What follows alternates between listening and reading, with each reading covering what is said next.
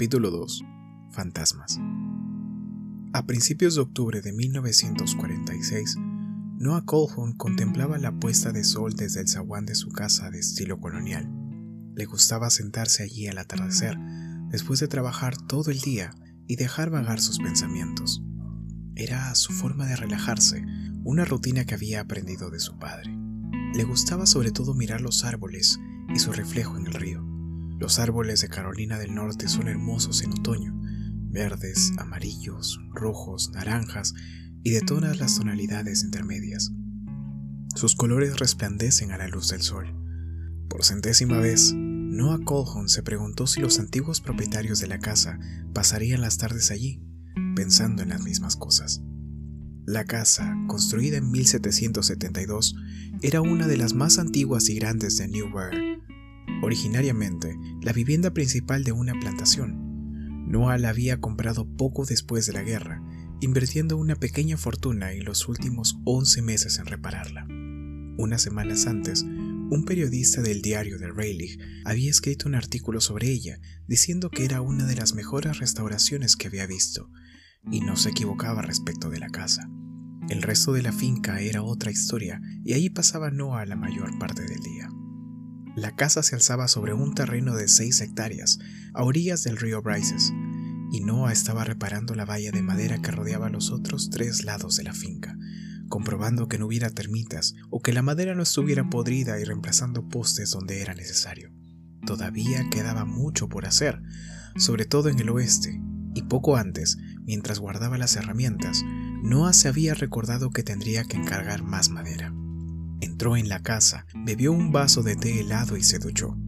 Siempre se duchaba al atardecer, cuando el agua lo libraba de la suciedad y también del cansancio. Después, se peinó el cabello hacia atrás, se puso unos vaqueros descoloridos y una camisa azul de mangas largas, se sirvió otro vaso de té y salió al porche donde estaba sentado ahora, donde se sentaba todos los días a la misma hora. Estiró los brazos por encima de la cabeza, luego hacia los lados, rotando los hombros. Se sentía bien, limpio y fresco.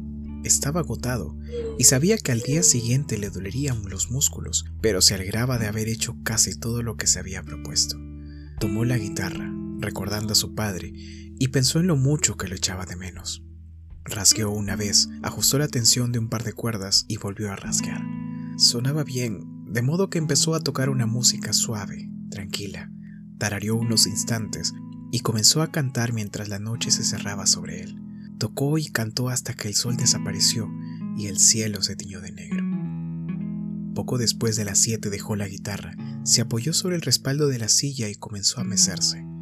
Por pura costumbre, alzó la vista y miró a Orión, la osa mayor, Géminis y la estrella polar que parpadeaban en el cielo otoñal. Comenzó a hacer cuentas mentalmente, pero enseguida se detuvo.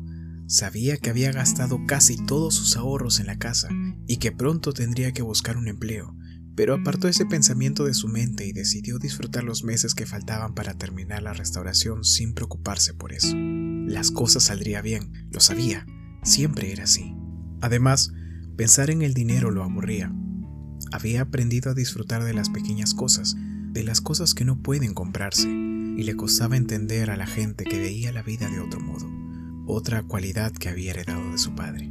Clem, su perra de casa, se acercó, le olfateó la mano y se tendió a sus pies. Hola chica, ¿cómo estás?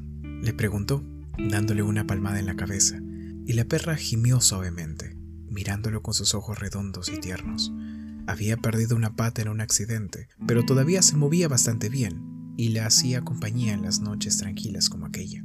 Noah tenía 31 años, no demasiados, pero lo suficientes como para sentirse solo. No había salido con nadie desde su llegada allí, pues no había conocido a ninguna chica que lo atrajera en lo más mínimo. Algo se interponía entre él y las mujeres que se le acercaban, algo que no estaba seguro de poder cambiar aunque quisiera. Y a veces, poco antes de dormirse, se preguntaba si estaría condenado a vivir solo hasta el final de sus días. La tarde pasó, cálida, agradable. Atento al canto de los grillos y el rumor de las hojas, Noah pensó que los sonidos de la naturaleza eran más reales y despertaban más emociones que los de los coches o de los aviones. La naturaleza da más de lo que quita, y sus sonidos evocan la esencia del ser humano. Durante la guerra, sobre todo después de un combate, había pensado muchas veces en aquellos sonidos simples. Evitarán que te vuelvas loco, le había dicho su padre el día que embarcó. Es la música de Dios y te devolverá a casa. Terminó el té, entró en la casa, tomó un libro y encendió la luz del porche antes de volver a salir. Se sentó otra vez y miró el libro viejo, con la cubierta rota y las páginas manchadas de barro y agua. Era Hojas de hierba de Walt Whitman y se lo había llevado con él a la guerra. En una ocasión, incluso interceptó una bala. Sacudió la cubierta para quitarle el polvo, luego abrió el libro en una página al azar y leyó. Esta es tu hora, oh alma, tu libre vuelo hacia lo inefable. Lejos de los libros, lejos del arte, abolido el día, concluida la lección. Emerges silenciosa, contemplativa, a meditar en los temas que más amas, la noche, el sueño, la muerte y las estrellas. Sonrió para sí. Por alguna razón, Whitman siempre le recordaba a New Bern y se alegraba de haber regresado. Aunque había estado fuera 14 años, New Bern seguía siendo su hogar y allí conocía a mucha gente, a casi todos de sus épocas de adolescente. No era de extrañar. Como en tantos pueblos del sur, los habitantes de New Bern no cambiaban, simplemente envejecían. En la actualidad, su mejor amigo era Gus, un negro de 70 años que vivía al final de la calle. Se habían conocido un par de semanas después que Noah comprara la casa, cuando Gus se presentó con una botella de licor casero y un estofado, y pasaron su primera tarde juntos emborrachándose e intercambiando anécdotas. Ahora Gus lo visitaba un par de noches a la semana, casi siempre eso de las 8. Con cuatro hijos y doce nietos en casa, necesitaba escapar de vez en cuando, y Noah lo entendía. Gus solía llevar su armónica consigo, y después de charlar un rato, interpretaban algunas canciones juntos. A veces tocaban durante horas. Había llegado a considerar a Gus como un miembro de la familia. En realidad, tras la muerte de su padre, ocurrida un año antes, estaba solo en el mundo. Era hijo único. Su madre había muerto de gripe cuando él tenía dos años y él nunca se había casado, aunque en una ocasión quiso hacerlo. Una vez había estado enamorado, de eso estaba seguro. Solo una vez, una única vez, mucho tiempo atrás y aquella experiencia lo marcó para siempre. El amor perfecto deja huella y el suyo había sido perfecto. Las nubes de la costa comenzaron a desplazarse lentamente por el cielo del atardecer, teñiéndose de plata con el reflejo de la luna. Mientras se cerraban sobre él, Noah echó la cabeza hacia atrás y la apoyó sobre el respaldo de la mecedora. Sus piernas se movían mecánicamente, manteniendo un ritmo constante, y como tantas otras veces, evocó un cálido atardecer como ese 14 años antes. Todo había empezado en 1932, poco después de su graduación, la primera noche del festival de Neos River. El pueblo entero estaba en la calle, disfrutando de la barbacoa y los juegos de azar. Era una noche húmeda, por alguna razón, recordaba claramente ese detalle. Había llegado solo, y mientras abría paso entre la multitud buscando a algún conocido, vio a Finn y a Sara, dos amigos de la infancia, charlando con una desconocida. Recordó que la chica le había parecido bonita y que cuando finalmente se unió al grupo, lo había mirado con unos ojos brumosos que todavía lo obsesionaban. Hola, dijo simplemente y le tendió la mano. Finley me ha hablado mucho de ti. Un comienzo vulgar, que sin duda habría olvidado si se hubiera tratado de cualquier otra persona, pero cuando le estrechó la mano y vio esos impresionantes ojos color esmeralda, Supo de inmediato que podría pasarse el resto de su vida buscando una mujer semejante y no encontrarla nunca. Tan extraordinaria, tan perfecta le pareció mientras la brisa estival soplaba entre los árboles. A partir de ese momento fue como si lo arrastrara un viento huracanado. Finn dijo que ella pasaría el verano en New Bern con su familia porque su padre trabajaba para R.J. Reynolds, y aunque él se limitó a sentir con la cabeza, la mirada de la chica hizo que su silencio pareciera apropiado. Finn rió porque intuía lo que estaba pasando, y Sara sugirió que compraran unas gaseosas y se quedaran en el festival hasta que la gente se marchara y los puestos cerraran. Se vieron al día siguiente, y al siguiente, y pronto se hicieron inseparables. Todas las mañanas, excepto los domingos, cuando él tenía que ir a la iglesia, Noah terminaba sus tareas lo antes posible e iba directamente a Fort Totten Park, donde ella lo esperaba. Dado que la chica acababa de llegar y nunca había estado mucho tiempo en un pueblo pequeño, se pasaban el día haciendo cosas completamente nuevas para ellas. Noah le enseñó a enganchar el cebo al suelo y a pescar percas en los bajíos, y la llevó a explorar las zonas más alejadas de Grattan Forest. Paseaban en canoa, contemplaban las tormentas eléctricas de verano, y muy pronto fue como si se conocieran de toda la vida. Pero también Noah aprendió cosas nuevas. Durante el baile del pueblo, en el granero del tabacal, ella le enseñó a bailar el vals y el charleston, y aunque al principio él se movía con torpeza, la paciencia de la joven finalmente dio frutos y bailaron juntos hasta la última pieza. Después, Noah la acompañó a casa y cuando se despidieron en el porche, la besó por primera vez, preguntándose por qué había esperado tanto. Poco después la trajo a esta casa, le enseñó las ruinas y le dijo que algún día la compraría y la repararía. Pasaron muchas horas juntos hablando de sus sueños, los de él, de conocer el mundo, los de ella, de dedicarse al arte, y en una húmeda noche de agosto, los dos perdieron la virginidad. Tres semanas después, cuando ella se marchó, se llevó consigo el resto del verano y una parte de él. A primera hora de una lluviosa mañana, Noah la miró partir con unos ojos que no habían dormido en toda la noche y volvió a casa a hacer las maletas. Pasó la semana siguiente a solas en Harker's Island. Noah se peinó con los dedos y miró el reloj. Las 8 y 12 minutos. Se levantó, caminó hasta la parte delantera de la casa y miró a la carretera. No había señales de Gus y supuso que no acudiría. Volvió al porche trasero y se sentó en la mecedora. Recordó que había hablado de ella con Gus. Cuando le mencionó por primera vez, Gus rió y sacudió la cabeza. ¿Con qué ese es el fantasma del que has estado huyendo? dijo. Ya sabes, el fantasma, el recuerdo. Te he visto trabajar día y noche, esclavizarte sin concederte un respiro. La gente que se comporta así es por tres razones. Porque está loca, es idiota o quiere olvidar. En tu caso, yo sabía que intentabas olvidar algo. Lo que no sabía era qué. Pensó en las palabras de Gus. Tenía razón, desde luego. Para Noah, New Bern era un pueblo encantado, encantado por el fantasma de su recuerdo. Cada vez que pasaba por Fort Totten Park, el lugar que habían recorrido tantas veces juntos, la veía allí, sentada en un banco o de pie junto a las rejas de la entrada, siempre sonriendo, con el cabello rubio sobre los hombros y los ojos del color de las esmeraldas. Por las noches, cuando se sentaba a tocar la guitarra en el porche, la imaginaba a su lado, escuchando en silencio las canciones de la infancia. La misma sensación lo invadía cada vez que iba al negocio de Gastón o al Masonic Theatre o simplemente cuando caminaba por el centro del pueblo. Donde quiera que mirara, veía su imagen o veía cosas que le devolvían a la vida. Sabía que era extraño.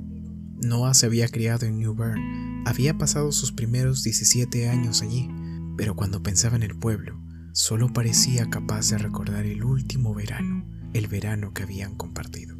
Los demás recuerdos eran solo fragmentos, retazos inconexos de su infancia, y pocos, si alguno, evocaban sentimientos. Una noche se lo contó a Gus, y su amigo no solo lo había entendido, sino que fue el primero en explicarle el porqué. Sencillamente había dicho, mi padre decía que el primer amor te cambia la vida para siempre, y por mucho que te empeñes, el sentimiento nunca muere del todo. La chica de la que hablas fue tu primer amor, y hagas lo que hicieres, te acompañará siempre. Noah sacudió la cabeza, y cuando la imagen de su antiguo amor empezó a desvanecerse, volvió a Whitman. Leyó durante una hora, alzando la vista de vez en cuando para mirar a los mapaches o a las arihuellas que correteaban a orillas del río.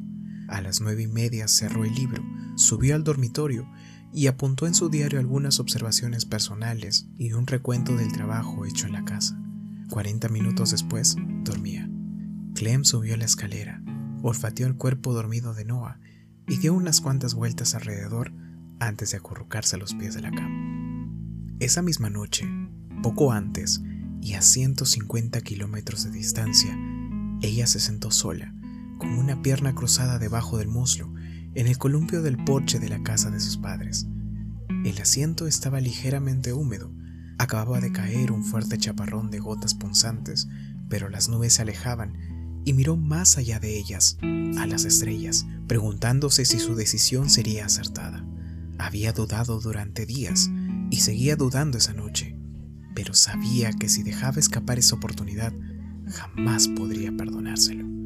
Long ignoraba la auténtica razón del viaje previsto para el día siguiente. Hace una semana, ella había insinuado que quería ir a echar un vistazo en algunos negocios de antigüedades cerca de la costa. Solo estaré fuera un par de días, había dicho. Necesito tomarme un descanso de los preparativos de la boda. No le gustaba mentirle, pero sabía que no podía decirle la verdad. Su escapada no tenía nada que ver con él, y no hubiera sido justo pedirle que le entendiera. El viaje desde Rayleigh fue tranquilo, duró algo más de dos horas y llegó poco antes de las once. Se inscribió en un pequeño hotel del centro, subió a su habitación y deshizo la valija. Colgó los vestidos en el armario y puso todos los demás en los cajones. Almorzó rápidamente, pidió información a la camarera sobre los negocios de antigüedades más cercanos y dedicó las horas siguientes a las compras. A las cuatro y media regresó a su habitación. Se sentó en el borde de la cama y telefoneó a Long. Él no tenía mucho tiempo para hablar, pues debía estar en los tribunales a las cuatro, pero antes de despedirse, ella le dio el número del hotel y prometió llamarlo al día siguiente. Perfecto, pensó, mientras colgaba el auricular. Una conversación de rutina, nada fuera de lo corriente, nada que despertara sospechas. Lo conocía desde hacía cuatro años. Se habían visto por primera vez en 1942 y cuando el mundo estaba en guerra y los Estados Unidos llevaban un año en la contienda. Todos contribuían a su manera y ella trabajaba como voluntaria en un hospital del centro. Allí la necesitaban y la apreciaban, pero las cosas resultaron más complicadas de lo que había esperado. Las primeras cuadrillas de jóvenes soldados heridos volvían a casa y ella pasaba los días con hombres destrozados y cuerpos mutilados. Cuando Long, con su natural encanto, se presentó a sí mismo durante una fiesta de Navidad, le pareció justo lo que necesitaba. Alguien con fe en el futuro y un sentido del humor capaz de ahuyentar todos sus temores. Era atractivo, inteligente y decidido, un próspero abogado ocho años mayor que ella, cuya pasión por el trabajo lo llevaba a ganar muchos juicios y a hacerse un nombre en la profesión. Ella comprendía su obsesión por el éxito, pues tanto su padre como la mayoría de los hombres de su círculo social la compartían. Lon tenía una educación idéntica y en la sociedad clasista del sur los apellidos y los logros eran la condición más importante para el matrimonio. En muchos casos, eran la única condición. Aunque ella se rebelaba secretamente contra esa norma desde la infancia y había salido con varios hombres que, en el mejor de los casos, podían ser calificados de advenedizos, se sentía atraída por el carácter afable de Lon y poco a poco había llegado a quererlo. A pesar de las muchas horas que dedicaba al trabajo, era bueno con ella. Era un caballero, maduro y responsable, y durante los momentos más difíciles de la guerra, cuando ella necesitaba a alguien que la abrazara, Long nunca le falló. Con él se sentía segura y amada, y por eso había aceptado su proposición de matrimonio. Esos recuerdos le hicieron sentir culpable por estar allí y comprendió que debía hacer la valija y marcharse de inmediato antes que cambiara de idea. Ya lo había hecho una vez, mucho tiempo antes, y estaba segura de que si volvía a marcharse, jamás se atrevería a regresar. Tomó el bolso, titubeó un momento y se dirigió a la puerta. Pero la casualidad la había empujado allí Así que dejó el bolso, sabiendo que si renunciara a sus planes, siempre se preguntaría qué habría pasado si se hubiera quedado, y esa incógnita no la dejaría vivir en paz. Entró en el baño y abrió la canilla de la bañera. Después de comprobar la temperatura del agua, regresó a la habitación y fue hacia la cómoda, quitándose los aros de oro en el camino. Abrió el estuche del maquillaje, sacó una afeitadora y una pastilla de jabón y se desnudó frente al espejo. Una vez desnuda, contempló su imagen. Desde jovencita había oído decir que era preciosa. Su cuerpo era firme y proporcionado, con los pechos suavemente redondeados, el vientre plano, las piernas delgadas. Había heredado de su madre los pómulos prominentes, la piel tersa y el cabello rubio, pero su mejor atributo era solo suyo. Como siempre decía Lon, tenía unos ojos como las olas del mar. Volvió al baño con la afeitadora y el jabón, cerró la canilla, dejó la toalla a mano y se metió con cuidado en la bañera. Se sumergió en el agua, disfrutando de su efecto relajante. El día había sido largo y tenía la espalda tensa, pero se alegraba de haber acabado tan pronto con las compras. Debía volver a Rayleigh con algo tangible y las compras efectuadas cumplirían ese cometido. Se dijo que debía informarse sobre otros negocios de la zona de Beaufort, pero de inmediato pensó que no sería necesario. Long nunca dudaría de su palabra. Tomó el jabón, se enjabonó y empezó a afeitarse las piernas. Mientras tanto, pensó en sus padres y en lo que dirían de su conducta. Sin duda la condenarían, en especial su madre. Ella jamás había aprobado lo ocurrido durante el verano pasado allí, y mucho menos aprobaría esa escapada, por más explicaciones que le diera. Permaneció un rato más en la bañera y finalmente salió y se secó. Abrió el armario, buscó un vestido y optó por uno amarillo largo, ligeramente escotado, acorde con la moda del sur. Se lo puso y dio un par de vueltas frente al espejo. La favorecía, le daba un aspecto muy femenino, pero a último momento cambió de idea y volvió a colgarlo en la percha. Se decidió por un modelo menos elegante y provocativo.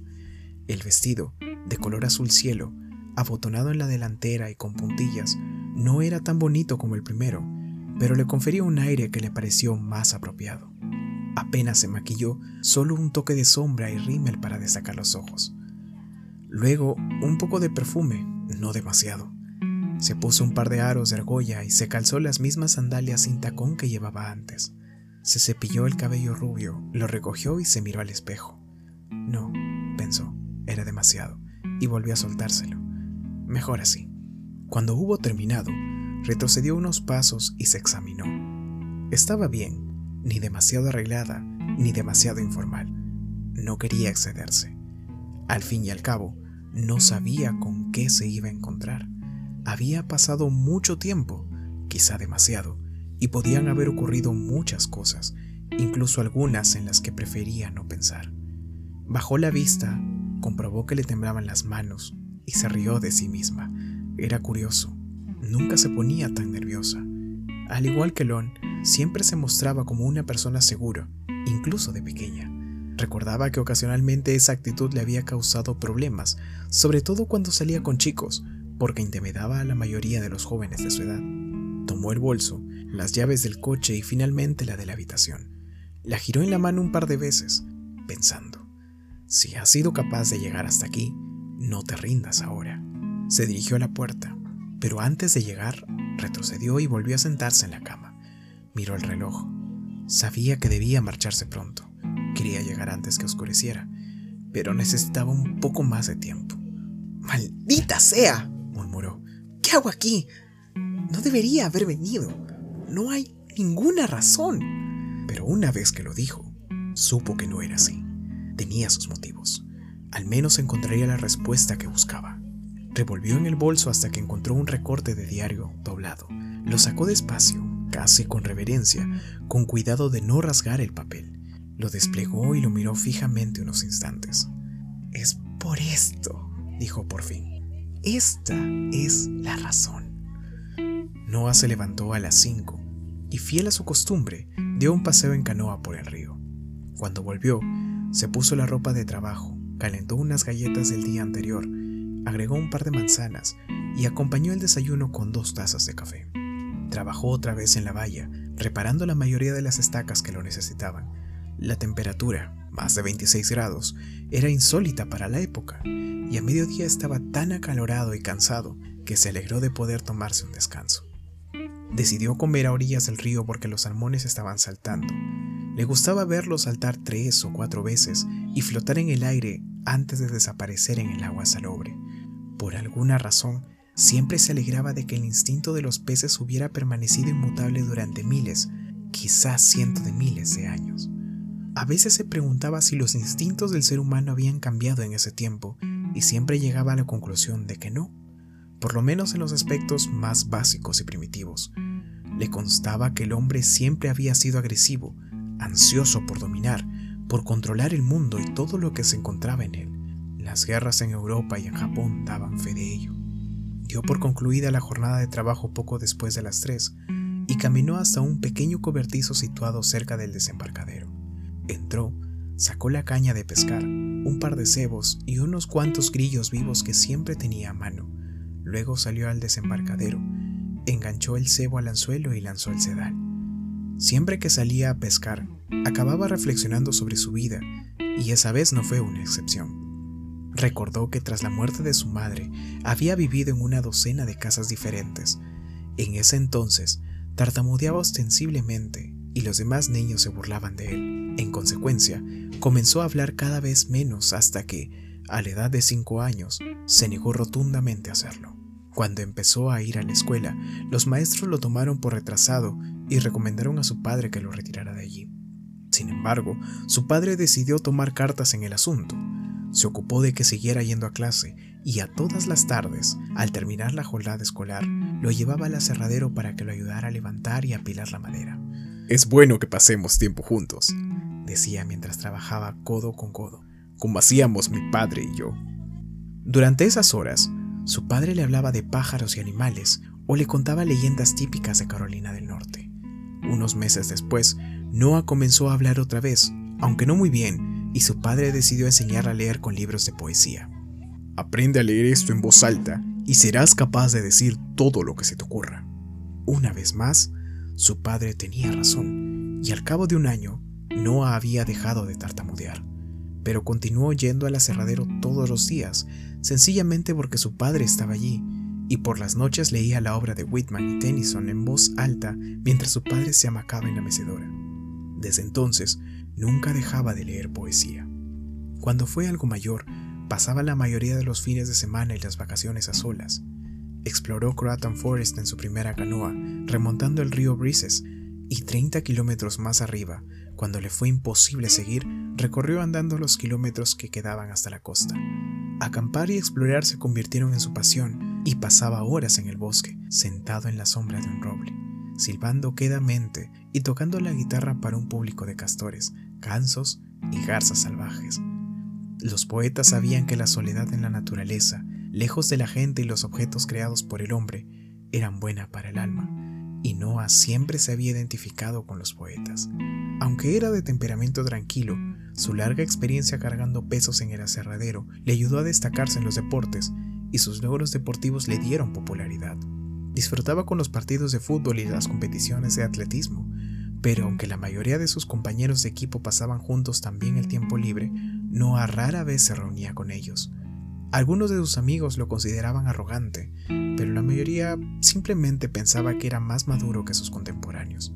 Tuvo algunos escarceos amorosos en el instituto, pero ninguna chica dejó huellas en él, salvo una, y esa llegó después de la graduación. Ali, su Ali. Recordó que después del festival había hablado de Ali con Finn y que su amigo se había reído de él. Luego le hizo dos predicciones. La primera, que se enamorarían, la segunda, que la relación no prosperaría. Percibió un ligero tirón en el sedal y deseó que se tratara de un salmonete, pero el movimiento cesó y tras enrollar el sedal y comprobar que el cebo seguía allí, volvió a lanzar. Las dos predicciones de Finn resultaron acertadas. La mayoría de veces, Ali tenía que mentir a sus padres para verlo, no porque Noah no les cayera bien, sino porque procedía de otra clase social. Era demasiado pobre y no querían que su hija se tomara en serio a un chico como él. Me da igual lo que piensen mis padres. Te quiero y... y siempre te querré, aseguraba Ali. Encontraremos la forma de estar juntos. Pero al final no pudieron. A principios de septiembre, acabada la cosecha de tabaco, ella no tuvo más remedio que volver a Winston-Salem con su familia. Solo ha terminado el verano, Ali. Nuestra relación no, había dicho no a la mañana en que ella se marchó. Nunca terminará pero lo hizo. Por razones que Noah nunca comprendería, Ali no respondió a ninguna de las cartas que le envió. Poco después, decidió marcharse de New Bern para quitársela de la cabeza, pero también porque corrían los tiempos de la depresión y resultaba casi imposible ganarse la vida allí. Primero fue a Norfolk y trabajó seis meses en un astillero, hasta que lo despidieron. Luego se trasladó a Nueva Jersey, donde, según decían, la situación económica era mejor. Finalmente, comenzó a trabajar en una chatarrería, separando el metal del resto de los desperdicios. El propietario, un judío llamado Morris Goldman, estaba empeñado en reunir la mayor cantidad posible de metal, convencido de que la guerra en Europa era inminente y que los Estados Unidos se verían obligados a intervenir. A Noah, sin embargo, sus motivos lo tenían sin cuidado. Simplemente se alegraba de tener un empleo. Su larga experiencia en el aserradero le había preparado para esa clase de tareas y trabajaba duro, no solo porque así conseguía olvidar a Ali durante el día, sino también porque estaba convencido de que era su deber. Su padre siempre le había dicho, entrega un día de trabajo por un día de paga, de lo contrario, estarás robando. Esa actitud complacía a su jefe. Lástima que no seas judío, decía Goldman. En todo lo demás, eres un muchacho excelente. Era el mejor cumplido que podía hacer Goldman. Seguía pensando en Ali, sobre todo por las noches. Le escribía una vez al mes, pero nunca recibió respuesta. Por fin, envió la última carta y se obligó a aceptar el hecho de que jamás compartirían nada más que aquel verano. No obstante, ella seguía presente. Tres años después de la última carta, viajó a Winston-Salem con la esperanza de encontrarla. Fue a su casa, descubrió que se había mudado y después de consultar a los vecinos, telefoneó a JRJ. La empleada que atendió el teléfono era nueva y no reconoció el apellido, pero echó un vistazo a los ficheros del personal. Averiguó que el padre de Ali había abandonado la empresa y que en su ficha no figuraba ninguna dirección. Aquella fue la primera y única vez que Noah la buscó. Continuó trabajando para Goldman durante los ocho años siguientes.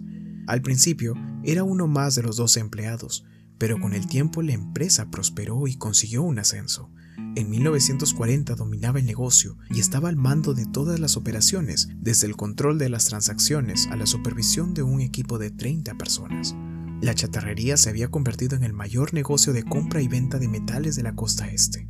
En aquellos tiempos salió con varias mujeres. Tuvo una relación seria con una de ellas, una camarera del restaurante local de intensos ojos azules y sedoso cabello negro. Aunque el noviazgo duró dos años, nunca llegó a sentir por ella lo mismo que por Ali, pero tampoco la olvidó. La chica era unos años mayor que él y le había enseñado las maneras de complacer a una mujer, los sitios donde tocar y besar, los puntos donde demorarse, las palabras que debía susurrar. A veces se pasaban el día entero en la cama, abrazados, haciendo el amor de la forma más satisfactoria para ambos. Ella sabía que no estarían juntos para siempre. Hacia el final de la relación se lo había dicho. Ojalá pudiera darte lo que buscas, pero no sé qué es. Ocultas una parte de ti a todo el mundo, incluso a mí. Es como si no estuvieras conmigo. Tu mente está con otra. Noah quiso negarlo, pero ella no le creyó. Soy una mujer Sé mucho de estas cosas. A veces, cuando me miras, sé que ves a otra persona. Es como si esperaras que ella apareciera por arte de magia y, y te llevara lejos de todo esto. Un mes después, la chica fue a verlo al trabajo y le dijo que había conocido a otro. Noah lo entendió. Se separaron como amigos y al año siguiente ella le envió una postal diciéndole que se había casado. No volvió a saber de ella desde entonces. Mientras estuvo en Nueva Jersey, Visitaba a su padre una vez al año para Navidad.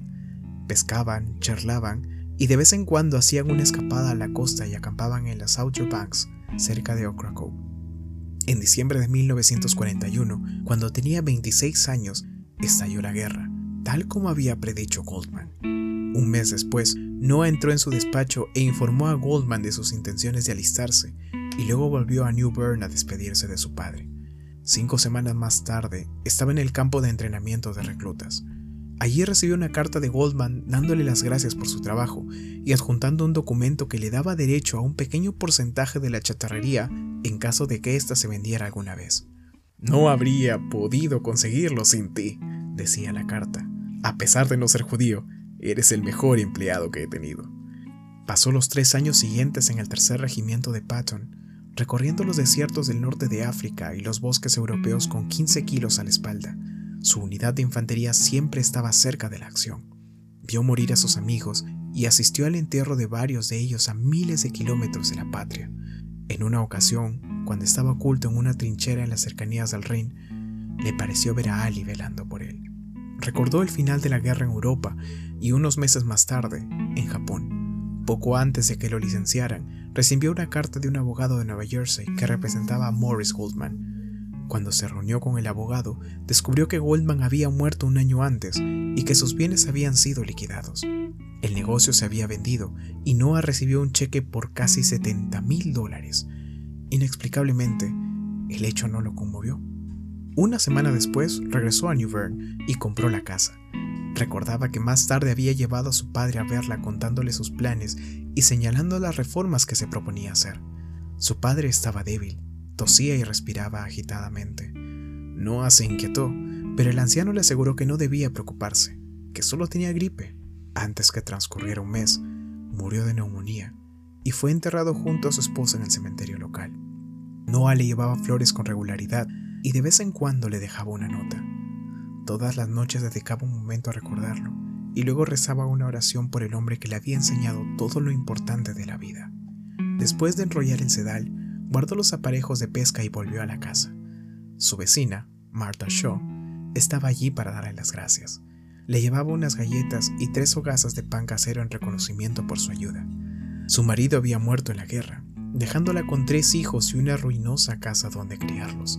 Se acercaba el invierno y la semana anterior no había pasado varios días en la casa de Marta, reparando el techo, cambiando los vidrios rotos de las ventanas, sellando lo demás y arreglando la cocina de leña.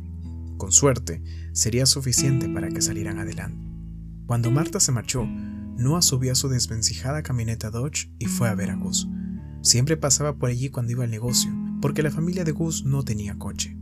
Una de las hijas subió a la camioneta e hicieron compras en el almacén de comestible Carpers.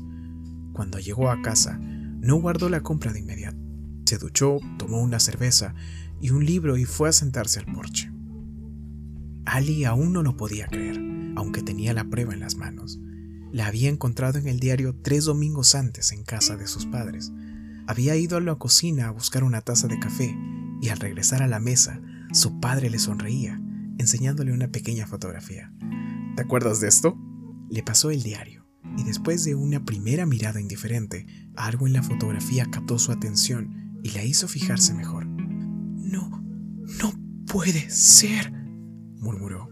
Su padre la miró con curiosidad, pero ella no le hizo caso. Se sentó y leyó el artículo en voz baja. Recordaba vagamente que su madre se había sentado frente a ella y que, cuando por fin dejó el diario, la miraba con la misma expresión de su padre unos minutos antes. ¿Te sientes bien? preguntó su madre por encima de la taza de café. Estás pálida. No pudo responder de inmediato, y se percató de que le temblaban las manos.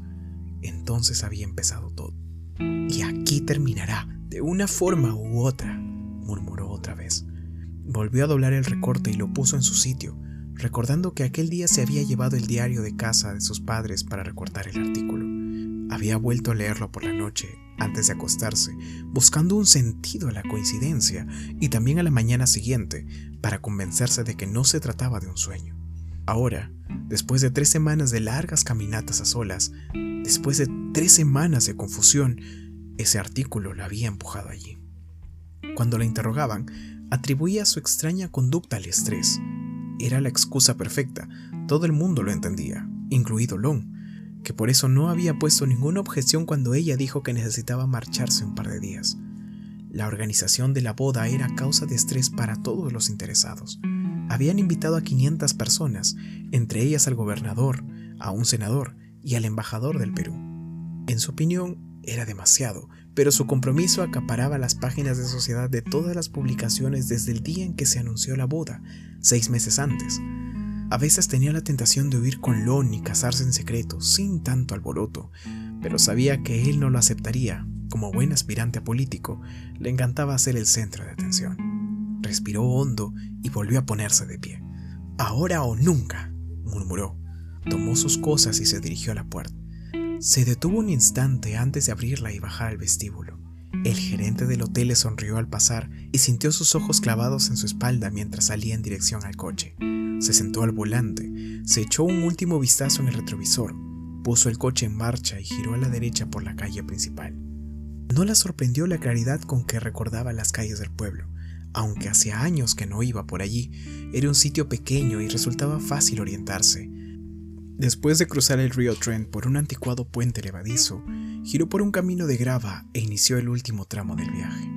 El paisaje era hermoso, como siempre. A diferencia de la zona de Piedmont, donde se había criado, el terreno era llano, pero tenía el mismo suelo fértil, húmedo, ideal para el cultivo del algodón y el tabaco. Esos dos cultivos y la madera eran la principal fuente de riqueza de esa parte del estado, y mientras se alejaba del pueblo, admiró la belleza que en un pasado lejano había atraído a esa región a los primeros colonos. Para ella, nada había cambiado. La luz del sol se filtraba entre las ramas de los robles y los nogales de tres metros de altura, iluminando los colores del otoño. A su izquierda, un río del color del acero giraba hacia la carretera y luego hacia el lado contrario, antes de morir en otro río más caudaloso a un kilómetro y medio de allí. El camino de grava también seguía un curso sinuoso entre fincas construidas antes de la guerra civil, y Ali sabía que para algunos de los granjeros la vida no había cambiado desde la época de sus abuelos. La inmutabilidad del paisaje desató un torrente de recuerdos y Ali sintió un nudo en el estómago al reconocer, uno a uno, los lugares que creía olvidados. El sol se alzaba a la izquierda y sobre las copas de los árboles y al torcer por una punta pasó junto a una vieja iglesia, abandonada desde hace años, pero todavía en pie. Aquel verano la había explorado en busca de vestigios de la guerra civil, y al pasar junto a ella, los recuerdos de aquel día se hicieron más vivos, como si solo hubieran pasado 24 horas. Poco después, avistó un majestuoso roble a orillas del río, y los recuerdos se intensificaron. Tenía el mismo aspecto de entonces, las ramas bajas y gruesas se extendían horizontalmente, paralelas al suelo, envueltas en un velo de musgo negro. Recordó un caluroso día de julio, donde estaba sentada debajo de aquel árbol, junto a alguien que la miraba con una pasión capaz de hacerle olvidar el resto del mundo. Entonces se había enamorado por primera vez. Él tenía dos años más que ella, y mientras conducía por la carretera en una especie de viaje en el tiempo, su imagen se volvió nítida otra vez. Entonces había pensado que aparentaba más años de los que tenía. Su aspecto era el de un hombre ligeramente curtido, como un campesino que vuelve a casa después de muchas horas en el campo. Tenía las manos encallecidas y los hombros fornidos de los que trabajan duro para ganarse la vida, y finas arrugas incipientes comenzaban a dibujarse alrededor de aquellos ojos que parecían leer todos sus pensamientos. Era alto, fuerte, atractivo a su manera, y tenía el cabello castaño claro, pero lo que mejor recordaba era su voz. Aquel día había leído para ella, mientras estaba tendida en la hierba a la sombra del árbol. Le había leído con una voz suave y fluida, casi musical. Era una voz digna de un locutor de radio, y cuando leía, parecía quedar suspendida en el aire. Recordó que había cerrado los ojos, escuchando con atención, permitiendo que las palabras llegaran a su alma. Me atrae lisonjero hacia la niebla, hacia el crepúsculo. Me alejo como el viento, sacudo mis blancos rizos bajo el sol fugitivo. Hojeaba libros viejos, con las puntas de las páginas gastadas y dobladas, libros que había leído centenares de veces.